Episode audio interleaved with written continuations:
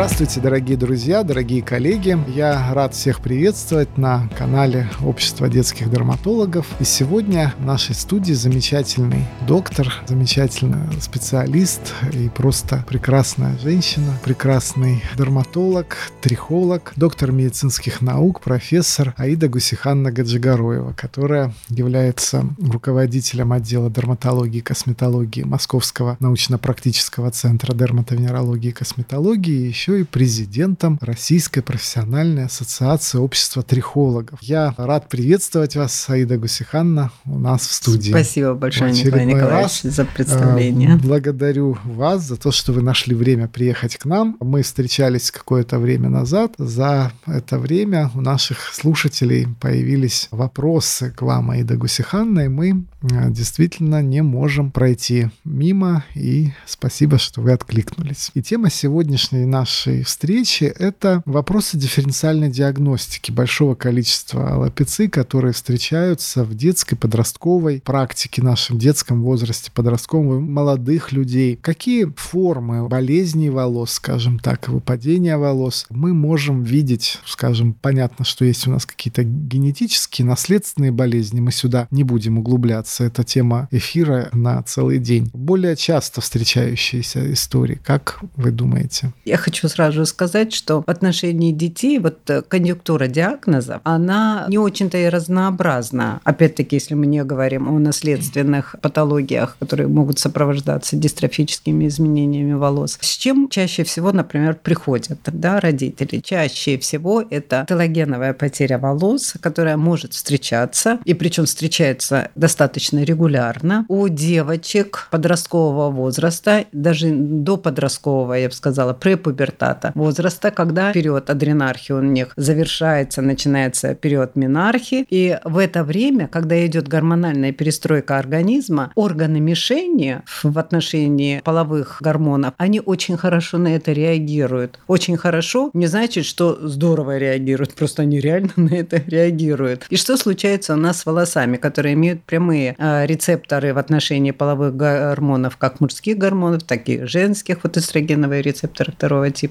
тоже имеет место быть на клетках волосяных фолликулов. У них телоген, который ну, завершает определенную фазу роста волоса, он немного в это время синхронизируется, и жалобы на усиленное выпадение волос, на поредение волос могут быть основными при консультации ребенка, вот девочки-подростка, даже не подростка, а вот я же говорю, даже препубертата. Это возраст 9-10 лет. И родители пугают то, что большое количество волос вот вместе с луковичкой остается на расческе, в раковине после расчесывания. Но это нормально, то, что с луковичкой они выпадают. Было бы ненормально, если бы они выпадали в результате излома. Значит, надо было бы думать о каких-то других патологиях, но явно не о телогеновой аллопеции. Хотя сам характер выпадения волос, выпадения телогеновых волос, он может предшествовать и андрогенной аллопеции, он может предшествовать и гнездной аллопеции. Ну, просто я говорю ту проблему, которая наиболее часто вот у нас бывает на приеме, приходится успокаивать родителей. Проводим, безусловно, диагностику диагностику, показываем, что нет никаких патологических признаков. И телогеновая потеря волос, она может завершиться самостоятельно, не обязательно ее лечить, но в последующем волосы начинают отрастать более пигментированными, а не более толстые. И, как правило, завиток э, волоса, он теряет свою вот эту кручавость, они становятся более прямыми, менее волнистыми. Это все уже действие гормонов. Так что вот телогеновая аллопеция, она встречается достаточно часто, но без выраженного облысения лечения, безусловно. Да, вот хотел спросить тоже, Айда Гусиханна, есть девочки, да, приходят на прием, и часто мамы волнуются, что у них гнездные лапицы. А смотришь, а ребенка такой хвост пышный, косы, мама завязывает, затягивает, и мы часто видим, что есть тракционная, так называемая, да, да я с вами абсолютно согласна. И множественные очаги, они мелкие. И как вот все-таки в данной ситуации, тоже хотелось мне сказать, как мы будем дифференцировать вот, а, ну, вот эту форму да, лапицы. она тоже не сложна для дифференцировки, но опять-таки для любого определения характера потери волос лучше все-таки в руках иметь дерматоскоп. Вот пациенты, у которых наблюдается тракционная аллопеция, ну, во-первых, мама всегда скажет, вы спросите, такую прическу часто делаете, не часто, она там может сказать, или балерина дочка, или танцует, но это не важно. Мы всегда обращаем внимание на прикорневую часть волосяного стержня, поскольку вот при этой тракционной аллопеции из-за вот этого сильного натяжения, внутренняя оболочка корневого влагалища, она может э, вытягиваться на поверхность и присутствовать в прикорневой части в виде муфточки. Вот, и гулять эта муфточка да. может туда-сюда. То есть вот э, лишний раз можно сказать, мама, поберегите ребенка, не надо делать такие тугие косички. Да, косы нужно немножко послаблять, да, тогда и зрение будет лучше.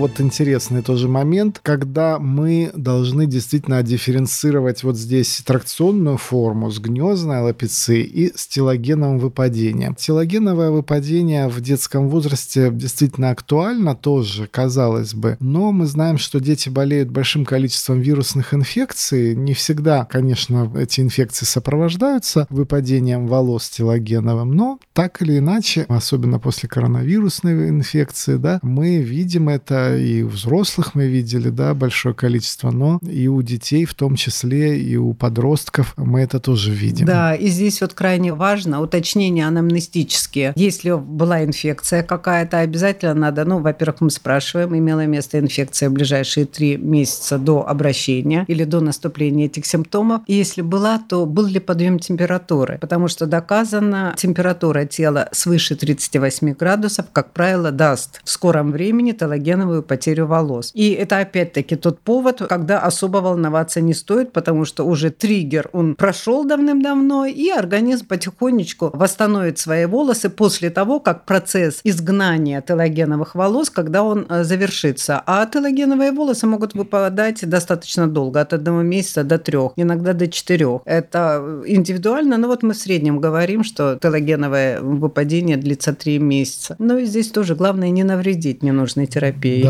соглашусь с вами. А вот еще и Дагусихан, такие раз уж вы пришли к нам в гости, вопрос к вам. Вот подросток, да, и мы можем, скажем так, подозревать у него наличие андрогенного выпадения волос или там какого-то другого выпадения. Всегда ли одна форма выпадения волос является как бы изолированной, и это значит, что она является исключительной, и другие формы выпадения волос у этого пациента уже не могут быть. Либо могут могут быть какие-то миксы, скажем так. Николай Николаевич, вы такой правильный вопрос задали на самом деле, потому что э, мы встречаемся в практике со следующими ситуациями. Например, э, у пациента был период, когда у него э, был эпизод гнездной лапицы. Что в это время в семье? В это время караул, ажиотаж, и вся семья стоит на ушах, потому что ребенка надо срочно вылечить, какое-то какое страшное заболевание с ним случилось, и ребенок получает очень много внимания в это время время. И хорошо, если все достаточно быстро завершается, все нормально, и опять вся жизнь ребенка возвращается в прежнее до гнездной аллопеции русло. Возможно, с недостатком внимания со стороны родителей там, или бабушек с дедушками. Ребенок в это время может совершать э, действия, которые мы можем квалифицировать как э, психические небольшие такие нарушения поведенческие. Он может начинать выдергивать волосы сам, чтобы имитировать у себя гнездную аллопецию. Трихотиломания. Совершенно Совершенно верно, да. да. И вот здесь отдифференцировать, где реально была гнездная лапиция, а где сформировалась уже трихотиломания, потому что у ребенка вот сидит это желание получить должное внимание. Вот здесь, конечно, дифференцировать нужно это и знать. Ну, настолько очевидные симптомы бывают при трихотиломании, их просто надо знать. Да, но, к сожалению, даже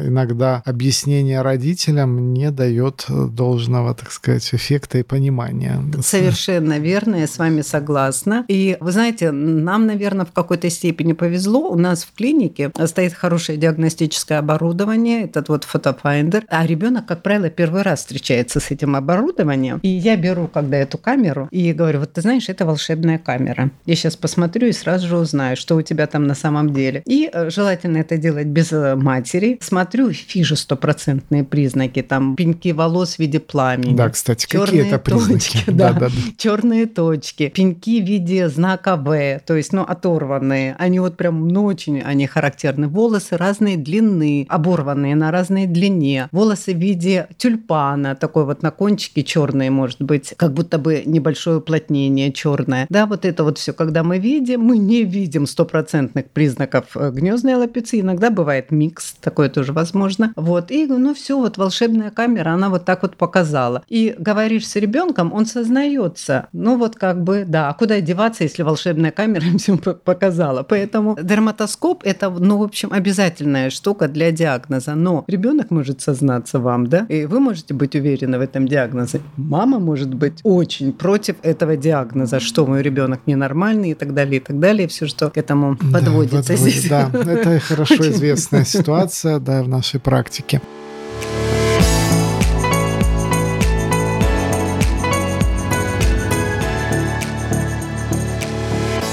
Давайте поднимемся в нашем возрастном аспекте. Все-таки подростки ближе к молодым людям. Андрогенное выпадение волос, и часто не все хотят использовать миноксидил, как-то боятся, что все-таки дети еще, и тоже вот выпадение волос, которое телогеновое может быть и так далее. Мне кажется, мы можем дать какую-то такую универсальную безвредную рекомендацию, как повоздействовать на протеогликаны, какая их роль в этой связи и какие есть сегодня у нашего арсенале возможности воздействовать на этот процесс? Угу. Николай Николаевич, вы очень правильно начинаете разговор о протеогликанах, поскольку это э, первая проблема, э, с которой сталкиваются клетки волосяного фолликула при развитии андрогенной аллопеции. Причем мы говорим сейчас о специфичных для волос протеогликанов, синтез которых резко снижается у пациентов с началом андрогенной аллопеции. Это были хорошие иммуногистохимические исследования, исследования в разных странах. Это и исследования, которые проводились и инвитро, и инвиво. Это и японцы смотрели, англичане смотрели. Действительно, это имеет место быть. И в этом случае заместительная протеогликановая терапия, она абсолютно безопасна нашим подросткам. Единственное противопоказание для назначения протеогликанов – это непереносимость морепродуктов, поскольку эти таблетки изготавливаются из костей, хрящей, кожуры океанических рыб. Боже. да.